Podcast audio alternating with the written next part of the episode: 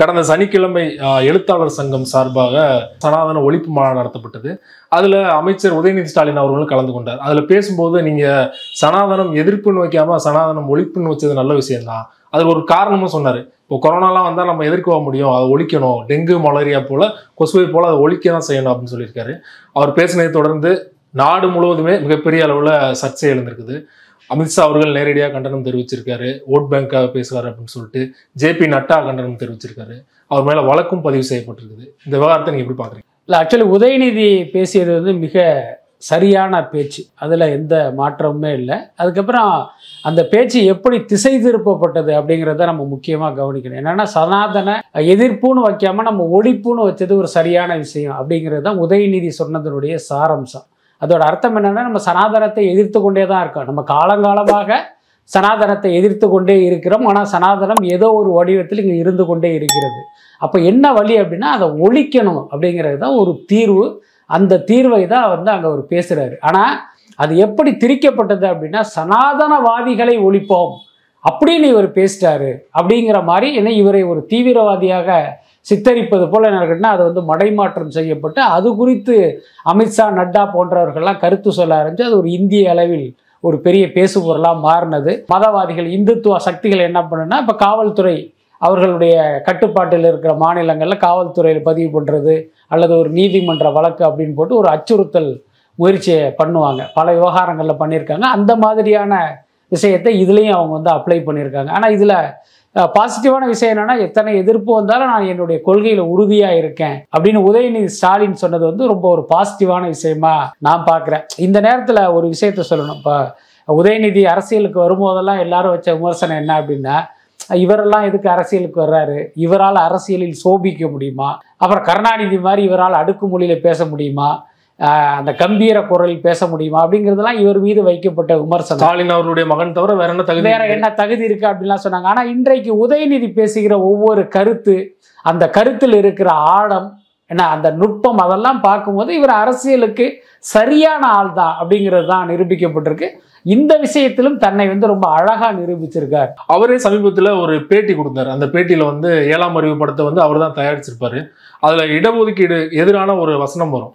அந்த வசனத்தை கூட வந்து சூர்யா அவர்களை பிரைஸ் பண்ணி அவர் சொல்லுவார் எனக்கு கூட அந்த அளவுக்கு அரசியல் பற்றி புரிதல் இல்லை. ஆனால் சூர்யா அவரோட புரிதல் வந்து நானே வியந்தேன். அவர் வந்து அந்த வசனத்தை தூக்க சொன்னார். நான் தூக்காம விட்டுட்டேன் இப்போ வருத்தப்படுறேன் அப்படிங்கிறதுல சொல்லியிருப்பார் இல்லையா? சமீபத்தில் ஆளுநருக்கு எதிராக மிகப்பெரிய அளவில் ஒரு கண்டனம் தெரிவிச்சிருந்தாரு. மக்களே வந்து செருப்பால் அடித்து விரட்டுவார்கள் அப்படின்னு ஒரு ஸ்ட்ராங்கான ஸ்டேட்மெண்ட் கொடுத்திருந்தார். ஒரு அமைச்சராக இருக்கும்போதே. இப்போ வந்து சனாதனத்துக்கு எதிரான இப்படி ஒரு குரல் கொடுத்துருக்காரு இல்லையா? உண்மையிலேயே அவருடைய அரசியல் பயணத்தை இப்போதான் துவங்குறாரு அப்படின்னு எடுத்துக்கலாமா? இல்லை அரசியல் பயணத்தை அவர் அப்பவே துவங்கி விட்டார். அதில் மாற்றம் இல்லை. இப்போதைக்கு தீவிரம் அடைந்திருக்கிறது அப்படின்னு வேணா சொல்லலாம். இன்னொன்று எப்பயுமே பார்த்தீங்கன்னா உங்களுக்கு வந்து ஒரு சரியான சந்தர்ப்பம் கிடைக்கும் போது தான் நம்மை வந்து முழுமையாக வெளிப்படுத்த முடியும். அது அரசியலுக்கு மட்டும் இல்லை சினிமாவுக்கு பொருந்தும் விளையாட்டுக்கு பொருந்தும். இப்போ ஒரு கிரிக்கெட் வீரர் இருக்கார் அப்படின்னா அவர் பல மேட்சுகளில் விளாண்டு டக் அவுட் ஆகிருக்கலாம் ஆனால் ஏதோ ஒரு மேட்ச்சில் பார்த்தீங்கன்னா அது கரெக்டாக அந்த பால் வந்து அவருக்கு வசப்பட்டு அவர் வந்து செஞ்சுரி அடிப்பதற்கான வாய்ப்புகள் உருவாகி அவர் ஒரு பெரிய ஹீரோவாக உருவெடுப்பார். ஸோ அந்த மாதிரி அரசியலில் அவருக்கான சரியான வாய்ப்புகள் இப்போ வந்திருக்கு. அது தன்னை வெளிப்படுத்திக் கொள்வதற்கான வாய்ப்பு. அதை அவர் வந்து அவர் சரியாக பயன்படுத்திட்டு இருக்காரு. அதனால் இது உதயநிதி ஸ்டாலினுக்கு இதுதான் துவக்கம் அப்படிலாம் நம்ம சொல்ல முடியாது. அவருக்கு வேகம் ஆயிருக்கு. அப்படி வேணால் எடுத்துக்கலாம். இப்போ இன்னொரு விமர்சனம் என்ன வைக்கப்படுதுன்னா ஒரு பெரியார் கழகத்தை சேர்ந்தவங்க பேசலாம் திராவிட கழகத்தை சேர்ந்தவங்க பேசலாம். ஒரு அமைச்சர் பொறுப்பில் இருக்கவர் இப்படி பேசலாமா? ஏன்னா அந்த இதுலேயே பார்த்தீங்கன்னா இந்து சமய அறநிலையத்துறை அமைச்சர் சேகர் பாபு கலந்துட்டு இருப்பாரு. அமைச்சர் அவர்களே இப்படி கலந்துக்கிறது பேசுறது வந்து ஒரு தவறு இல்லையா? ஒரு அமைச்சராக இருக்கிற உதயநிதி ஸ்டாலின் சனாதனத்தை விமர்சிப்பது தவறு அப்படின்னு சொல்றவங்க கிட்ட நம்ம கேட்க வேண்டிய கேள்வி இருக்கு. மோடி அவர் யார்? அநேகமா இந்திய நாட்டினுடைய பிரதமர்னு நினைக்கிறேன் அவர் வந்து ஒரு மீட்டிங்கில் பேசுகிறாரு அதாவது பார்த்தீங்கன்னா இஸ்லாமியர்கள் அனைவரும் தீவிரவாதிகள் அப்படிங்கிற பொருள்பட தீவிரவாதிகளுடைய உடையே உங்களுக்கு அவர்களை காட்டி கொடுத்துடும். அவங்கள வந்து தனித்து வந்து உங்களுக்கு அவங்கள வந்து காட்டி கொடுக்கும் அப்படிங்கிற சென்ஸில் சொல்கிறார் அதாவது இஸ்லாமியர்னா குல்லா வச்சுருப்பான் தாடி வச்சுருப்பான். என்ன? அவனை பார்த்தாலே நீங்கள் தீவிரவாதின்னு புரிஞ்சுக்கலாம் அப்படிங்கிற அர்த்தத்தில் இந்த நாட்டினுடைய பிரதமர் பேசினார். அப்போ அந்த பிரதமர் பதவியில் உட்காந்துக்கிட்டு அவர் பேசலாமா? அதுக்கப்புறம் உங்களுக்கு தெரியும் இந்த காஷ்மீர் ஃபைல்ஸ் படம் வரும்போதெல்லாம் அந்த படத்தினுடைய பிஆர்ஓவாக மாறி மோடி பேசினதெல்லாம் நம்ம மறந்திருக்க மாட்டோம். அப்போ ஒரு பிரதமராக இருந்து அந்த பதவியின் மாண்பும் மரியாதையெல்லாம் கருத்தில் கொள்ளாமல் அவர் கருத்து சொன்னதெல்லாம் சரியா இப்போ? அதனால உட்பட பல பாஜக அமைச்சர்கள்லாம் வெளிப்படையா இஸ்லாமிய பிரச்சாரம் தொடர்ந்து பண்ணிக்கிட்டே தானே இருக்காங்க. நீங்க தேர்தல் பிரச்சார கூட்டத்தில் மட்டும் இல்ல சாதாரணமாகவே அவங்க வந்து அதை தொடர்ந்து பண்ணிட்டு இருக்காங்க. அப்படி இருக்கும்போது அதோடு ஒப்பிடும்போது இப்போ உதயநிதியுடைய பேச்செல்லாம் நிச்சயமாக தவறுன்று சொல்லவே முடியாது. அதுக்கடுத்து உதயநிதி என்பவர் யார் அப்படின்னா திமுக அரசின் அமைச்சர். அப்ப திமுகவுடைய கொள்கை என்ன? திமுகவுடைய அடிப்படை கொள்கையே சனாதன எதிர்ப்பு தான். அதை எல்லா மேடைகளிலும் நீங்க பேசித்தானே ஆகணும். அப்ப நீங்க வந்து அமைச்சராக இருப்பதால் பேசக்கூடாதுன்னா அல்ல அமைச்சராக இருப்பதால் சனாதனத்தை ஆதரிக்கணும்னு அர்த்தம் கிடையாதுல்ல. அதனால உதயநிதி பேச்சுங்கிறது சரிதான். அது எல்லா இடத்திலும் எல்லா மேடைகளிலும் பேசலாம். நாளைக்கு சட்டமன்றத்திலே ஒரு விவாதம் வரும்போது கூட அவர் அதை பத்தி பேசலாம். அது ஒன்றும் தவறு கிடையாது. பாஜகவுல முக்கிய பொறுப்புல இருக்கிற அமித் மால்வியா ஒரு ட்வீட் போடுறாரு. அதுல வெளிப்படையா என்ன சொல்றாருன்னா எண்பது சதவீத இந்துக்களை வந்து இனப்படுகொலை செய்ய சொல்றாரு உதயநிதி அப்படிங்கிற ஒரு வெறுப்பு பிரச்சாரத்தை நார்த் இந்தியா முழுவதும் பரப்பிட்டு இருக்காங்கல்ல இது திமுகவுக்கு ஒரு பின்னடைவா பார்க்க முடியுமா? இல்ல உள்ள மக்கள் புரிஞ்சுக்குவாங்கன்னு நினைக்கிறேன். சனாதனத்தை ஒழிப்போம் அப்படின்னு சொன்னதை சனாதனவாதிகளை ஒழிப்போம் அப்படின்னு இவங்க ஒரு பொய்யான பிரச்சாரம் பண்ண ஆரம்பிச்சிட்டாங்க. அப்ப சனாதனவாதிகள் என்பது என்னன்னு கேட்டால் அந்த தீவிர இந்துத்துவ வெறியர்களை மட்டும் குறிக்காது. ஏன்னா அவங்க என்ன பண்ணாங்கன்னா இந்துக்கள் அனைவரையுமே இவங்க சொல்றாங்க அப்படிங்கிற மாதிரியான ஒரு டோன்ல எடுத்துட்டு வந்தாங்க. நேத்து கூட அமித்ஷா பேச்சுன்னு நினைக்கிறேன். அதான் இந்துக்களை வந்து இவர்கள் எதிரியாக பார்க்கறதுனால தான் நம்ம எல்லாம் ஒழிப்போம்னு பேசுகிறாங்கன்னு அவர் வந்து அதை ட்விஸ்ட் பண்ணுறாரு ஆனால் சனாதனத்தை எதிர்ப்பவர்கள் நீங்களும் நானும் உட்பட இந்துக்களை நேசிப்பதால் தான் சனாதனத்தை எதிர்க்கிறோம் இல்லை? இன்னொன்று பார்த்தீங்கன்னா இந்த சனாதன எதிர்ப்பு என்பது இஸ்லாமியருக்கான ஆதரவோ கிறிஸ்தவர்களுக்கான ஆதரவோ கிடையாது. இந்து மக்கள் மீதான கரிசரத்தில் அன்பில் விளைந்தது தான் இந்த சனாதன எதிர்ப்பு. என்னன்னா என்னுடைய சகோதரனை நீ ஜாதியின் பெயரால் பிரித்து வைக்கிற பிறப்பின் அடிப்படையில் என்னன்னு கேட்டீங்கன்னா நீ வந்து வர்ணாசிரம அடிப்படையில் பிரித்து வைக்கிறங்கிறது தான் நம்ம எதிர்க்கிறோம். அப்போ அது வந்து இந்து மக்கள் மீதான நேசிப்பு தானே தவிர எதிர்ப்பு அல்ல அவர்களை எதிரியாக நினைத்து சொல்லலை. அவர்களுக்கு உரிமையை கேட்கிற விஷயமா தான் இதை பற்றி பேசுகிறாங்க இப்போ இந்து மக்கள் வந்து எதிரியா நினைச்சு பேசலன்னு சொன்னீங்க. ஏற்கனவே முதல்வர் ஸ்டாலின் அவர்கள் கூட தொண்ணூறு பர்சன்டேஜ் இந்துக்கள் தான் என் கட்சியில இருக்காருன்னு சொல்றாங்க இல்லையா? இப்போ இந்த விவகாரத்தை ஒட்டி இன்னொரு விமர்சனம் முன்வைக்கப்படுதுன்னா நீங்க வந்து சனாதன ஒழிப்பு மாநாடு போடுறீங்க. அதே போல கிறிஸ்தவ ஒழிப்பு மாநாடு உங்களால போட முடியுமா? இஸ்லாமியர் ஒழிப்பு மாநாடு உங்களால போட முடியுமா? அப்படின்னு ஒரு கேள்வி வருது இல்ல. ஆக்சுவலி இவங்க வந்து இந்து மத ஒழிப்பு மாநாடு அங்கே போடல. ஒருவேளை இந்து மத ஒழிப்பு அப்படின்னு இவங்க பேசியிருந்தாங்கன்னா இந்த கேள்வி நியாயமானது தான் ஏப்பா இந்து மத ஒழிப்பை பற்றி பேசுகிற நீங்கள் அப்போ இஸ்லாமிய மத ஒழிப்பு கிறிஸ்தவ மத ஒழிப்புன்னு போடலாமே அப்படின்னு அவங்க கேட்கலாம் அதில் நியாயம் இருக்கும். ஆனால் இங்கே நடந்தது சனாதன ஒழிப்பு தானே. இப்போ கிறிஸ்துவத்திலோ இஸ்லாமிய மதத்தில் வந்து பார்த்தீங்கன்னா இந்த சாதி ரீதியான பாகுபாடு கிடையாது. அங்கே பார்த்தீங்கன்னா எல்லாரும் சமம்ங்கிறது தான் அந்த இரு மதங்களில் இருக்கிற ஒரு பொதுவான அம்சம்.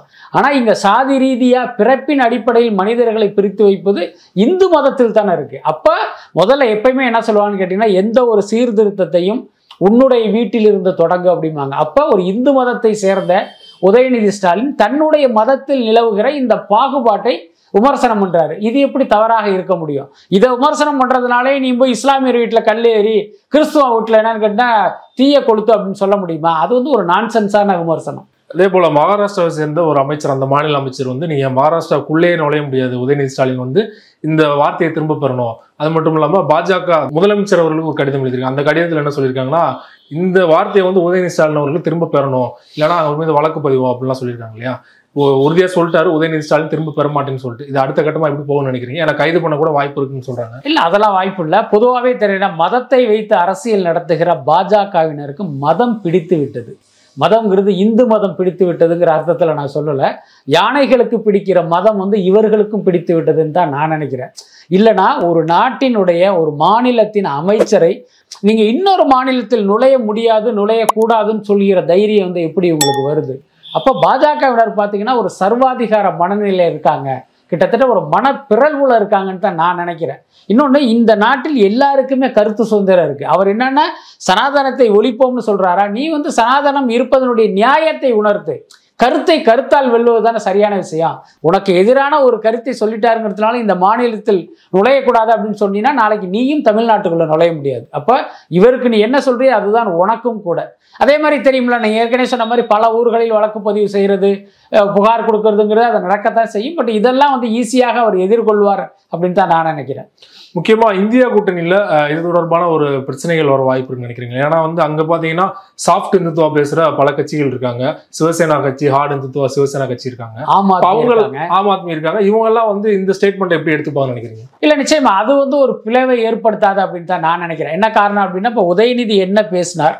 அதை பாஜக எப்படி திரித்தது அப்படிங்கிற அந்த ரியாலிட்டி வந்து அவர்களுக்கு நிச்சயமாக புரியும். அதுக்கு அடுத்து இந்த சாப்பிட்டு இந்துத்துவாக இருந்தாலும் அந்த இந்துத்துவாவை தூக்கி பிடிக்கணும் என்பதை தாண்டி இப்போ ஆம் ஆத்மிக்கும் சரி நீங்கள் சொல்கிற அந்த சிவசேனாவுக்கும் சரி பாஜகவை அந்த ஒன்றியத்திலிருந்து அகற்றணுங்கிறது தான் வந்து ஒரு ப்ரையாரிட்டி இருக்குது அதனால இதை வந்து ரொம்ப பெருசு பண்ண மாட்டாங்க அப்படின்னு தான் நான் நினைக்கிறேன். அதே போல் சமீபம் இன்னொரு விஷயம் பார்த்தீங்கன்னா அண்ணாமலை அவர்களுக்கும் சீமானவர்களுக்கும் ஒரு மிகப்பெரிய மோதல் போய்கிட்டு இருக்குது. நீங்கள் கூட பார்த்துருப்பீங்க. அண்ணாமலை அவர்கள் நான் உங்களோட முப்பது பர்சன்டேஜ் வந்து அதிகமாக ஓட்டு வாங்கி காட்டுறேன் அப்படின்னு சொல்கிறாரு ஏற்கனவே ஒரு ஏழு பர்சன்டேஜ் வாங்கியிருக்காரு. முப்பத்தேழு பர்சன்டேஜ் வாங்க முடியும்னு நினைக்கிறீங்களா அண்ணாமலை அவர்களால்? நிச்சயமாக முடியாது. நம்ம ஏற்கனவே சொன்ன மாதிரி இப்போ இந்த திராவிட கட்சிகளுடைய தயவு இல்லை அப்படின்னா பாஜகவினால் தமிழ்நாட்டில் நோட்டாக்கு கீழே தான் ஓட்டு வாங்க முடியும். டெபாசிட் கூட கிடைக்காது அப்படிங்கிறது தான் நிலவரம். அதே நேரம் அண்ணாமலை பார்த்தீங்கன்னா ஒரு ஸ்ட்ராட்டஜியை புரிஞ்சுக்கிட்டார். நம்ம வந்து மீடியாவில் வந்து ஒரு செய்தி ஆகணும் அப்படின்னா ஏதாவது ஒன்று நீங்கள் பரபரப்பாக அப்படி பேசிக்கிட்டே இருக்கணும். இந்த வெட்கங்கட்ட மீடியாவும் அதை வந்து கவர் பண்ணுங்கிற உண்மையை வந்து அவர் புரிஞ்சுக்கிட்டாரு. அந்த அடிப்படையில் இந்த மாதிரியான கருத்துக்களை எல்லாம் அவர் சொல்லிட்டு இருக்காருன்னு தான் நான் நினைக்கிறேன். இன்னொன்று தமிழ்நாட்டில் பாஜகவுக்கு என்ன செல்வாக்கு இருக்குது நாம் தமிழர் கட்சிக்கு என்ன செல்வாக்கு இருக்குது அண்ணாமலைக்கு எவ்வளோ கூட்டம் வருது? சீமானுக்கு எவ்வளோ கூட்டம் வருதுங்கிறதெல்லாம் நம்ம பார்த்துக்கிட்டு தான் இருக்கோம். அப்படி இருக்கும்போது இவர் சீமானை எதிர்த்து நின்று அவரை விட அதிக ஓட்டு வாங்கியிருக்கிறதுல ஒரு மிகப்பெரிய நகைச்சுவை தான் அதே போல அண்ணாமலை பேசும்போது ஒரு வெறுப்பு பிரச்சாரத்தை வந்து சீமான் தொடர்ச்சியா வச்சுக்கிட்டு இருக்காரு அப்படின்னு சொல்றது. எப்படி புரிஞ்சுக்கிறது? ஏன்னா இந்த விமர்சனம் பாஜக மேல தான் இருக்குது. இல்ல அதுதான் சொல்றேன். இப்போ சீமான் வந்து வெறுப்பு பிரச்சாரம் பண்ணுறாருன்னா பாஜக இந்திய அளவில் என்ன பிரச்சாரம் பண்ணிட்டு இருக்காங்க? அவர்களுடைய சாதனைகளை முன்னிறுத்தா பிரச்சாரம் பண்ணுறாங்க பாஜகவுடைய அடிப்படையே பார்த்தீங்கன்னா சிறுபான்மை எதிர்ப்பு தான். சொல்லப்போனால் அந்த கட்சி வளர்ந்ததே அந்த சிறுபான்மை எதிர்ப்பு அப்படிங்கிற ஒரு விஷயத்தை வைத்து தான் அந்த கட்சியை வளர்த்தெடுத்துக்கிட்டு வர்றாங்க. அவர்களுடைய பிரதான பிரச்சாரமே அந்த வெறுப்பு பிரச்சாரம் தானே. அவர்கள் நாம் தமிழர் கட்சியை பார்த்து வெறுப்பு பிரச்சாரம் அப்படின்னு சொல்கிறாங்க உண்மையிலே இதுவும் ஒரு நகைச்சுவையாக தான் நம்ம எடுத்துக்க முடியும். அதே போல் சீமான் அவர்கள் மீது தொடர்ச்சி இன்னொரு குற்றச்சாட்டு வைக்கப்படுது. அவர் வந்து கைது செய்யப்படலாம். அது வந்து பல வருடமாக சீமான் விஜயலட்சுமி அந்த வழக்கு போய்கிட்டே தான் இருக்குது. அவங்க ஏற்கனவே கம்ப்ளைண்ட் கொடுப்பாங்க வாபஸ் வாங்குவாங்க. இப்போ திரும்ப மீண்டும் இதே போன்ற ஒரு கம்ப்ளைண்ட் கொடுத்துருக்காங்க. அது வந்து தேர்தல் வரப்போகுது. அதனால அதனால எனக்கு கொடுக்குறாங்க அப்படின்னு சொல்லியிருக்காங்க இல்லையா? இது வந்து அவங்களோட பெர்சனல் அப்படின்னு கடந்து போகணுமா? இல்லைனா உண்மையிலேயே வந்து இது பேசப்படணுமா ஏன்னா அவங்க வைக்கிற குற்றச்சாட்டு என்னன்னா விடுதலை புலிகள் பிரபாகரன் அவர்கள் தலைமையில வந்து என்ன கல்யாணம் பண்றேன்னு சொன்னாரு. என்னை ஏமாத்திட்டாரு. போர் சமயத்துல கூட வந்து என் கூட தான் இருந்தாரு. அப்படிங்கிற ஒரு விமர்சனங்கள்லாம் வந்து கடந்து போக விமர்சனமா இல்லை இல்லையா? நிச்சயமா. இந்த விஜயில நடிகை விஜயலட்சுமி வந்து பல வருடங்களாகவே சீமான் மீது இந்த ஒரு குற்றச்சாட்டை தொடர்ந்து வச்சுக்கிட்டு இருக்காங்க. அது இல்லாமல் சமூக ஊடகங்களில் சீமானை பற்றி தரக்குறைவாக அவன் இவன் இன்னும் ரொம்ப ஒரு நம்ம உச்சரிக்க தயங்குகிற பல வார்த்தைகளால் சீமானை பேசிகிட்டு இருக்காங்க ஸோ அப்போதெல்லாம் நம்மை போன்ற ஊடகங்கள் வந்து இதை ஒரு தனிப்பட்ட விஷயம் அப்படிங்கிற நினச்சி தான் நம்மலாம் கடந்து போயிட்டுருக்கோம். ஆனால் இன்றைக்கு பார்த்தீங்கன்னா சீமானுடைய அரசியல் எதிர்காலத்தையே காலி பண்ணுகிற அளவுக்கு பார்த்தீங்கன்னா இது ஒரு மிகப்பெரிய விஷயமாக பூதாகரமாகி வர்ற நேரத்தில் நாமெல்லாம் இது வந்து தனிப்பட்ட விஷயம் கடந்து போயிடக்கூடாது அப்படின்னு தான் நான் நினைக்கிறேன். அதுக்கப்புறம் இப்போ சீமானே சொல்வது மாதிரி இந்த குற்றச்சாட்டு வந்து உண்மையாக இருக்கும் பட்சம் அது ஏன் தேர்தல் நேரத்தில் மட்டும் வெளிப்படுகிறது அப்படிங்கிற சீமானுடைய கேள்வியில் ஒரு நியாயம் இருப்பதாகத்தான் நான் பார்க்குறேன். அதே நேரம் எனக்கு தோணுகிற விஷயம் என்னன்னா இந்த விஷயத்தில் சீமான் ஏன் அமைதியாக இருக்கிறார் அப்படிங்கிற ஒரு கேள்வியும் இருக்கு. என்னன்னா சில தினங்களாக பார்த்தா நாம் தமிழர் கட்சியை சேர்ந்தவர்கள் சீமான் கிடையாது. அஹ், எங்க தலைவர் மீது அவதூறு செலுத்துறாங்க அவதூறு பண்றாங்கன்ட்டு சில காவல் நிலையத்தில் புகார் கொடுக்குறாங்க. நான் என்ன கேட்குறேன்? சீமான் ஏன் இதை செய்யவில்லை? கிட்டத்தட்ட ஒரு பத்து வருடங்களாக அவங்க வந்து உங்கள் மேலே வந்து இப்படி அவதூறாக பேசிகிட்டு இருக்காங்கும் போது நான் ஒரு இயக்கத்தினுடைய தலைவர் என்னை வந்து இத்தனை லட்சக்கணக்கான இளைஞர்கள் என்னை ஃபாலோ பண்ணுறாங்க என்னை வந்து இந்த மாதிரி அவதூறு பண்ணுறாங்க நீங்கள் ஏன் நீதிமன்றத்தில் வழக்கு தொடுக்கலை? அல்லது நீங்கள் ஏன் ஒரு காவல்துறையில் புகார் கொடுக்கல? ஆக இதை நீங்கள் செஞ்சுருக்கணுமா? வேண்டாமா? என்ன? நிச்சயமாக சீமான் தன் மீதுள்ள கரையை வந்து அவர் நிச்சயமாக போக்கணும். இன்னொன்று இதுக்கெல்லாம் நம்ம பதில் சொல்லலாமா? இதுல வந்து உண்மை இல்லை. இது வந்து என்மேல் சுமத்துகிற வந்து அபாண்டமான குற்றச்சாட்டு அப்படின்லாம் கடந்து போயிடக்கூடாது. இந்த பிரச்சனையை இந்த நேரத்தில் இவர் வந்து கரெக்டாக இருந்தது ஒரு முற்றுப்புள்ளி வைக்கணும். அதை எப்படிங்கிறத சீமான் தான் முடிவு பண்ணணும். இப்போ சீமான் ஏன் இந்த விஷயம் தொடர்பாக பேச மாட்டாரு ஏன் வழக்கு போட மாட்டாரு அப்படிங்கிற ஒரு கேள்வி எழுப்பினீங்க. ஆனால் விஜயலட்சுமி தரப்புல இருந்து பல்வேறு ஆடியோ ஆதாரங்கள் வீடியோ என்கிட்ட இருக்குன்றாங்க. இந்த மாதிரி குற்றச்சாட்டு தொடர்ச்சியாக வச்சுக்கிட்டு இருக்காங்க இல்லையா? விஜயலட்சுமி வந்து காவல்துறையில் புகார் கொடுத்து காவல்துறை சீமானை அழைத்து விசாரிக்கும் போது நீங்கள் உங்கள் தரப்பை சொல்லணும்னு கிடையாது. உங்கள் மீது குற்றம் இல்லை. உங்களுக்கும் இதற்கு சம்மந்தம் இல்லைன்னா நீங்கள் காவல்துறையில் புகார் கொடுக்கணும். ஏன்னா என்னுடைய புகழுக்கு களங்கம் வைக்கிற களங்கம் விளைவிக்கிற மாதிரி ஒருத்தவங்க பேசிகிட்டு இருக்காங்க. அதனுடைய உண்மைத்தன்மையை ஆராய்ஞ்சு நீங்கள் நடவடிக்கை எடுக்காங்கன்னு இவர் புகார் கொடுக்கணும். அதே மாதிரி இவர் வழக்கு தொடுக்கணும். அதுதான் சரியான விஷயமா இருக்கும். அவர் மீது நம்பிக்கை வைத்திருக்கிற அந்த நாத்தாக்கா தம்பிகளுக்கும் பார்த்தீங்கன்னா அதுதான் மரியாதையா இருக்கும். ஆரம்பத்தில் இந்த விஷயம் வந்தபோது இதை கடந்து போயிடணும் இதெல்லாம் கேட்காதீங்க இதெல்லாம் கே பேச வேண்டிய விஷயமான்னு சொன்னவர். நாள் போக போக முன்னாடி எப்படி பதில் சொல்லுவாரோ ஒரு அரகன்ஸா பேசுவார் இல்லையா? அந்த மாதிரி ஏற்கனவே அவங்க யோக்கியமா பல பேர் கூட தொடர்பு இருக்குது. அவங்க பல பேர் மேல கம்ப்ளைண்ட் கொடுத்துருக்காங்க. அப்படின்னு கடந்து போற மாதிரி பதில் சொல்றாரு இல்லையா? இதை எப்படி புரிஞ்சுக்கிறது? இல்ல அதுதான். முன்ன நீங்க ஏற்கனவே சொன்ன மாதிரி ஏற்கனவே இது குறித்து கேள்வி கேட்கும் போதெல்லாம் அதை ஒரு ஒற்றை வரியில கடந்து போயிடுவாரு. அல்லது கேள்வி கேட்ட செய்தியாளர் மீது ஒரு பாய்ச்சல் இருக்கும். இதெல்லாம் கேள்வியா? அதை பத்தி கேளு இதை பத்தி கேளு என்று சொன்ன சீமான் இன்றைக்கு இந்த விவகாரம் பத்தி பேச தொடங்கி இருக்கார் அது மட்டும் இல்லாம இன்னொன்னையும் நம்ம கவனிக்க முடியுது. மிக சமீப காலமாக இவருடைய ஒவ்வொரு ப்ரெஸ் மீட்லையும் பெண்கள் புடைசூழ உட்கார்ந்திருக்காரு அதோட அர்த்தம் என்னன்னா இந்த அம்மா என்னதான் என் மீது குற்றம் சுமத்தினாலும் என்னை சுற்றி பெண்கள் இருக்காங்க. அதாவது என் பின்னால் பெண்கள் இருக்காங்க. என்னை நம்புகிற பெண்கள் இருக்காங்க அப்படின்னு வந்து அவர் வந்து சமூகத்துக்கு நிரூபிக்க ட்ரை பண்றாரு. ஸோ மத்தியில எதிரா திரும்பணும் அவருக்கே ஒரு நம்பிக்கை இருக்குது இந்த விஷயங்கள். இல்ல எதிராக திரும்பிவிடக் கூடாது என்கிற ஒரு ஜாக்கிரதை உணர்வு இருக்கிறது அது நம்மளால புரிஞ்சுக்க முடியுது. மொத்தத்தில் பார்த்தீங்கன்னா முன்பு போல் சீமான் இந்த விவகாரத்தை கடந்து போக விரும்பவில்லை அல்லது கடந்து போக முடியாது அப்படிங்கிறது தெளிவாக தெரியுது. பட் என்ன இருந்தாலும் தன் மீதான கரையை அவர் வந்து நிச்சயமா அவர்தான் துடைத்தாகணும். அதுக்கு இதைவிட சரியான சந்தர்ப்பம் எதுவும் கிடையாது அப்படின்னு தான் நான் நினைக்கிறேன். இந்த விவகாரத்தை பொறுத்து நான் இறுதியான ஒரு கேள்வி. தொடர்ச்சியா வந்து அவர் மீது பல குற்றச்சாட்டுகள் இருந்தது. அவர் கைது பண்ணப்பட வாய்ப்பு இருக்குன்னு நினைக்கிறீங்களா? ஏன்னா வந்து ஒருவேளை கைது பண்ணப்பட்டால் அது வந்து திமுக அரசுக்கு எதிராக திரும்பும். சீமான் அவர்களுக்கே சாதகமான திரும்ப கூட ஒரு வாய்ப்பு இருக்குது. ஆக்சுவலி பார்த்தீங்கன்னா உலகம் வந்து என்ன பண்ணாலும் ஒரு விமர்சனத்தை வைக்கும். இப்போ சீமானை கைது பண்ணலைன்னா ஏன் பண்ணலைன்னு கேட்பாங்க கைது பண்ணால் ஏன் பண்ணுனேன்னு கேட்பாங்க. அந்த விமர்சனங்கிறது ஒரு பக்கம் இருந்தாலும் என் நான் கவனிக்கிற வகையில் பார்த்தீங்கன்னா இந்த முறை சீமான் மீது சட்ட நடவடிக்கை எடுப்பதற்கான வாய்ப்புகள் அதிகம் இருப்பதாக தான் நான் நினைக்கிறேன். எப்படின்னா இப்போ பார்த்தீங்கன்னா விஜயலட்சுமி பல வருடங்களாக சீமான் மீது குற்றச்சாட்டு சுமத்திக்கிட்டே இருக்காங்க. பல தடவை பார்த்தீங்கன்னா அவர் கமிஷனர் ஆஃபீஸில் போய் புகார் கொடுத்துருக்காங்க. எந்த முன்னேற்றமும் அந்த இதில் நடந்ததே கிடையாது. ஆனால் இந்த முறை பார்த்தீங்கன்னா போலீஸ் அதிகாரிகள் அவரை விசாரிக்கிறதோடு அல்லாமல் இதை மேஜிஸ்ட்ரேட் முன்னால் எடுத்துகிட்டு போகிறாங்க அது பார்த்தீங்கன்னா ஒரு ஸ்மார்ட்டான மூவ் அது. நாளைக்கே என்ன பண்ணுவாங்கன்னு கேட்டிங்கன்னா திமுக வந்து சீமான் மீது வீண் பொலி சுமத்தி அப்படின்னு யாரும் சொல்லக்கூடாதுங்கிறதுனால கோர்ட்டு உத்தரவின் அடிப்படையில் கோர்ட்டு விஜயலட்சுமியினுடைய புகாரில் இருக்கிற உண்மைத்தன்மையை உறுதி செய்து கொண்டு எங்களுக்கு வந்து இப்படி ஒரு ஆர்டர் கொடுத்துருக்காங்க. அதன் அடிப்படையில் நடவடிக்கை எடுக்கிறோம் அப்படின்னு அவங்க சொல்வதற்கான ஒரு மூவாக இந்த விஷயங்கள்லாம் நடந்துகிட்டு இருக்கு எனக்கு தெரிஞ்சு இந்த முறை சீமான் கைது செய்யப்படுவதற்கு வாய்ப்பு இருக்குன்னு தான் நினைக்கிறேன். அதே போல சமீபத்தில் ரஜினி அவர்களும் ஓபிஎஸ் அவர்களும் சந்திப்பு நிகழ்ந்திருக்கு. ஓபிஎஸ் அவர்களுக்கு கட்சி ரீதியான இனிமே அதிமுக எந்த சம்மந்தமும் இல்லை. நீதிமன்றத்திலேயும் ஒரு தீர்ப்பு வந்துருச்சு இறுதியான நம்பிக்கை அவர் உச்ச நீதிமன்றம் தான். கட்சி லெவலில் எந்த செல்வாக்குமே இல்லை அதுவும் உறுதியாயிடுச்சு. கடந்த காலங்களில் நம்ம பார்க்க முடியுது இப்போ ரஜினிகாந்த் அவருடைய இந்த சந்திப்பை நம்ம எப்படி புரிஞ்சுக்கிறது? இல்லை அவர்கள் சொல்வது போல் மரியாதை நிமித்தமான சந்திப்பு அப்படின்னு ரெண்டு பேருமே நிச்சயமாக அதுதான் சொல்லுவாங்க. நீங்கள் சொல்ற மாதிரி ரஜினி வந்து அரசியலில் இருந்து ஒதுங்கிட்டாரு. ஸோ அவருக்கும் அரசியலுக்கு எந்த சம்பந்தமும் இல்லை.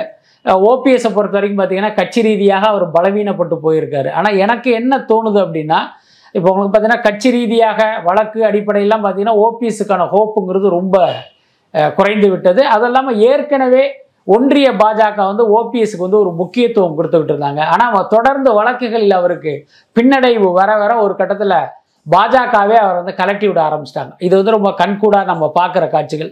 எனக்கு தெரிஞ்சு ரஜினி மூலம் பாஜகவுக்கு இவர் ஏதோ ஒரு தூது அனுப்பியிருப்பார் அப்படின்னு தான் நான் நினைக்கிறேன். என்னென்னா மீண்டும் தன்னை வந்து அதிமுகக்குள்ளே சேர்ப்பதற்கான ஒரு வேலையை வந்து இப்போ ரஜினி மூலம் பாஜகவுக்கு தூது அனுப்பி அதை செயல்படுத்த முயல்கிறாரோ அப்படின்னு தான் நான் நினைக்கிறேன். ஏன்னா ரஜினியை சந்திச்சதுக்கு அப்புறமா காஞ்சிபுரத்தில் ஒரு பொதுக்கூட்டம் புரட்சி பயண பொதுக்கூட்டங்கிற மாதிரி. அங்கே போகும்போது பார்த்தீங்கன்னா அந்த பிரிந்திருந்த அதிமுகவினர்னா ஒன்றா சேரணும் ஒன்றா சேரணுங்கிற மாதிரியான ஒரு வழக்கமான ஒரு ஸ்லோகத்தை சொல்லிட்டு போறாருங்கிறத வச்சு ஸோ இவர் இப்படி ஒரு ஏன்னா நீதிமன்றத்தில் இவங்களுக்கு எந்த நம்பிக்கையான தீர்ப்புகள் இதுவரைக்கும் வரவே இல்லை. தேர்தல் கமிஷன்லையும் அந்த மாதிரி எந்த நம்பிக்கையும் இவங்களுக்கு கிடைக்கல. ஸோ அதுக்கு அடுத்து என்னன்னு கேட்டால் வேறு போக்கிடமே இல்லை. ஒன்று பாஜகவில் சேரணும். இல்லைன்னா எடப்பாடியை ச- சமாதானப்படுத்தி அதிமுகவில் மீண்டும் ஐக்கியமாகணும். இப்போ ஓபிஎஸ்ஸை பொறுத்த வரைக்கும் ரெண்டு ஆப்ஷன் தான் இருக்கு. ஸோ அதனால அப்படி ஒரு முயற்சியை ரஜினி மூலம் பண்றாரோ அப்படின்னு கடந்த காலங்களில் ஓபிஎஸ்க்கு பின்னாடி பார்த்தீங்கன்னா முக்கிய மூளையா இருந்தவர் துக்ளக் குருமூர்த்தி. இந்த சந்திப்பு பின்னணியில் அவர் தான் இருப்பார் நினைக்கிறீங்களா? வாய்ப்பு இருக்கு. ஏன்னா துக்ளக் குருமூர்த்திங்கிறது வெறும் பத்திரிகை ஆசிரியர் கிடையாது வெறும் ஆடிட்டர் கிடையாது. அவங்க பொலிட்டிக்கலா இந்த மாதிரியான மீடியேட்டர் வேலைகளையும் பண்ணிக்கிட்டு இருக்காங்க. அதனால நிச்சயமா அதற்கும் வாய்ப்பு இருக்கு. டெய்லர் படத்தை தொடர்ந்து வெற்றியை தொடர்ந்து பார்த்தீங்கன்னா ரஜினிகாந்த் அவர்கள் இமயமலை போனாரு. அவங்க அண்ணன் வந்து ரொம்ப ஆக்டிவா இருக்காரு. தமிழ்நாட்டுல நிறைய விஷயங்கள் போறாரு. பிரக்யானந்தா போய் சந்திச்சிருக்காரு. ஒரு பொலிட்டிக்கல் ஸ்டேட்மெண்ட் நிறைய விடுறாரு. வெளிப்படையாகவே ரஜினிகாந்த் அவர்கள் அரசியலுக்கு ஒரு வாய்ப்பு இல்லை. ஆனால் கவர்னர் அவரது வந்து கடவுளோட செயல் அப்படின்னு சொல்லியிருக்காரு இல்லையா? அது இல்லை இது அடிக்கடி நடந்த விஷயம் தான். இது ஒன்றும் புது விஷயம் இல்லை. ஏற்கனவே பார்த்தீங்கன்னா திடீர்னு ஒரு திருவண்ணாமலை கோயிலுக்கு போவார். அங்கே மீடியாக்களை வந்ததுக்கப்புறம் அங்கே ஒரு கருத்து சொல்லுவார். அதுக்கப்புறம் இப்போ மீடியாக்களுக்கும் பார்த்தீங்கன்னா அந்த செய்தி தீனிக்கு வந்து யார் கிடைச்சாலும் மைக்கை நீட்டுற போக்கு இருக்குது அப்போ ரஜினி அண்ணன் அப்படின்னா அதுவும் ஒரு செய்தியாக அவங்க துரத்த ஆரம்பிக்கிறாங்க.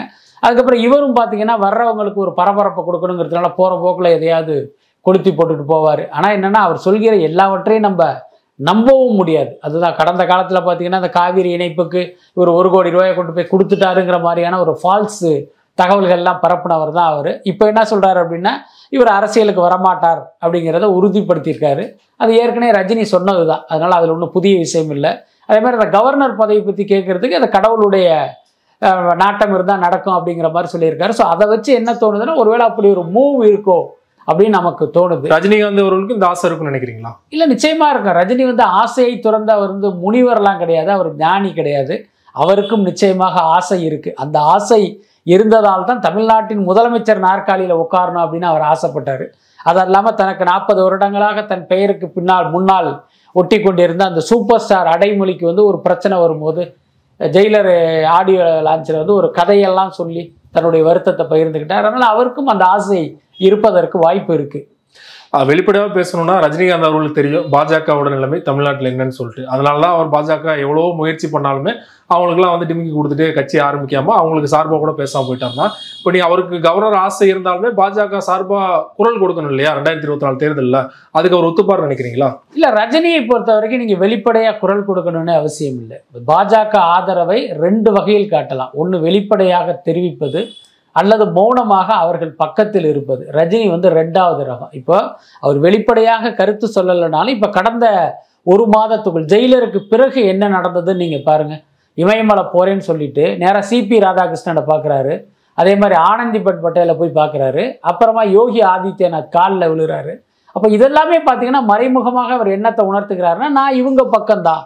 அப்படிங்கிறது தான் ரஜினி உணர்த்துறாரு. அகிலேஷ் யாதவ் போய் சந்திச்சார் இல்லையா அகிலேஷ் யாதவ் சந்திச்சது பார்த்தீங்கன்னா அவருடைய தந்தையுடைய மறைவுக்கும் இந்த துக்கம் கேட்கிற மாதிரியான ஒரு விஷயம் அது. அதை வந்து நம்ம இதோட தொடர்பு படுத்த முடியாது. நான் கேட்குறேன் அப்படியே அவர் திரிணாமுல் காங்கிரஸ் மம்தாவை போய் பார்த்தாரா என்ன? பக்கத்தில் தானே வெஸ்ட் பெங்கால் அங்கேயெல்லாம் போகலை. ஸோ அதனால என்ன கேட்டினா அவர் எப்பயுமே பாஜக பக்கம்தான். அப்போ வந்து வெளிப்படையாக பேசினாரு. இப்போ வெளிப்படையாக பேச முடியவில்லை என்றாலும் ஏதோ ஒரு வகையில் தன்னுடைய ரசிகர்களுக்கும் மக்களுக்கும் நான் இந்த பக்கம்தான். உங்களுடைய வாக்கு வந்து நீங்கள் தாமரைக்கு போடுங்க அவர் நிச்சயமாக உணர்த்துவார். அந்த வேலையை அவர் தெளிவாக பண்ணுவார். இறுதியா ஒரே ஒரு கேள்வி. நடிகர் விஜய் அவர்கள் அரசியலுக்கு வருவது உறுதியாயிருச்சு. ரெண்டாயிரத்தி இருபத்தி நாலுலயா ரெண்டாயிரத்தி இருபத்தி ஆறுலயா அப்படிங்கிறதா ஒரு கேள்விக்குறியா இருக்குது. அவர் சமீபத்தில் அவர் ஒட்டி நிறைய செய்திகள் வந்துட்டு இருக்கு. அதுல முக்கியமான ஒரு செய்தி என்னன்னா ஒரு செய்தி நிறுவனத்தை வாங்கி அவர் அரசியலுக்காக பயன்படுத்த போறாரு அப்படிங்கிற ஒரு செய்திகள் வருது. அது எந்த அளவுக்கு உண்மை நினைக்கிறீங்க? இல்லை எனக்கு தெரிஞ்ச அந்த மாதிரி எதுவும். நடக்கலை அப்படின்னு தான் நினைக்கிறேன். இன்னொன்று இந்த செய்தி இப்போ இல்லை.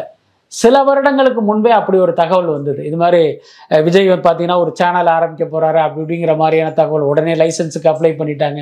அப்படிலாம் வந்து அது எல்லாமே வதந்தி தான். அதுக்கு என்ன காரணம் அப்படின்னா இப்போ விஜயகாந்த் அரசியலுக்கு வந்தார் வந்த உடனே ஒரு கேப்டன் டிவின்னு ஒன்று ஆரம்பித்தார் அந்த மாதிரி அதே மாதிரி ரஜினிகாந்த் அரசியலுக்கு வர்ற சூழலில் பார்த்தீங்கன்னா ஒரு ரெண்டு சேனலுக்கான லைசன்ஸுக்கு வந்து அவர் அப்ளை பண்ணியிருந்ததெல்லாம் நம்ம பார்த்தோம்.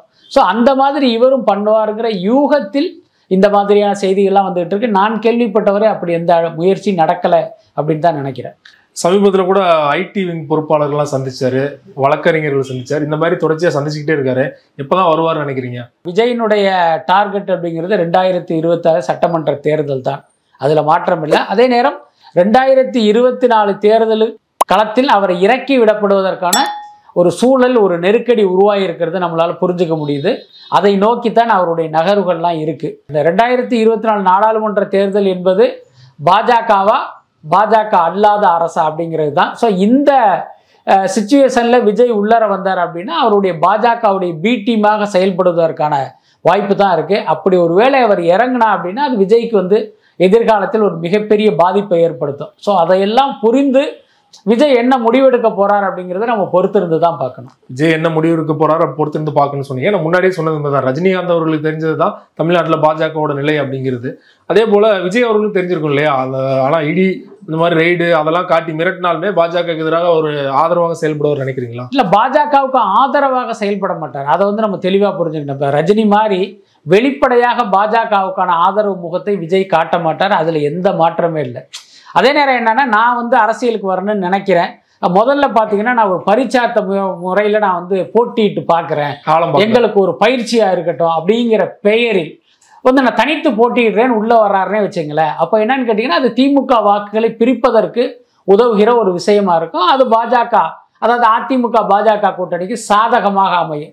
ஸோ இப்படி ஒரு விஷயத்தை செய்து பாஜகவுக்கு ஒரு பலனை கொடுப்பதற்கு வாய்ப்பு இருக்கு. அப்படி வேணா பண்ணுவார். நேரடியாக பாஜக ஆதரவு அப்படின்னு போனால் தமிழ்நாட்டில் எந்த காலத்திலும் விஜயால் வந்து தலையெடுக்க முடியாதுங்கிறது அவருக்கும் தெரிஞ்சிருக்கும்.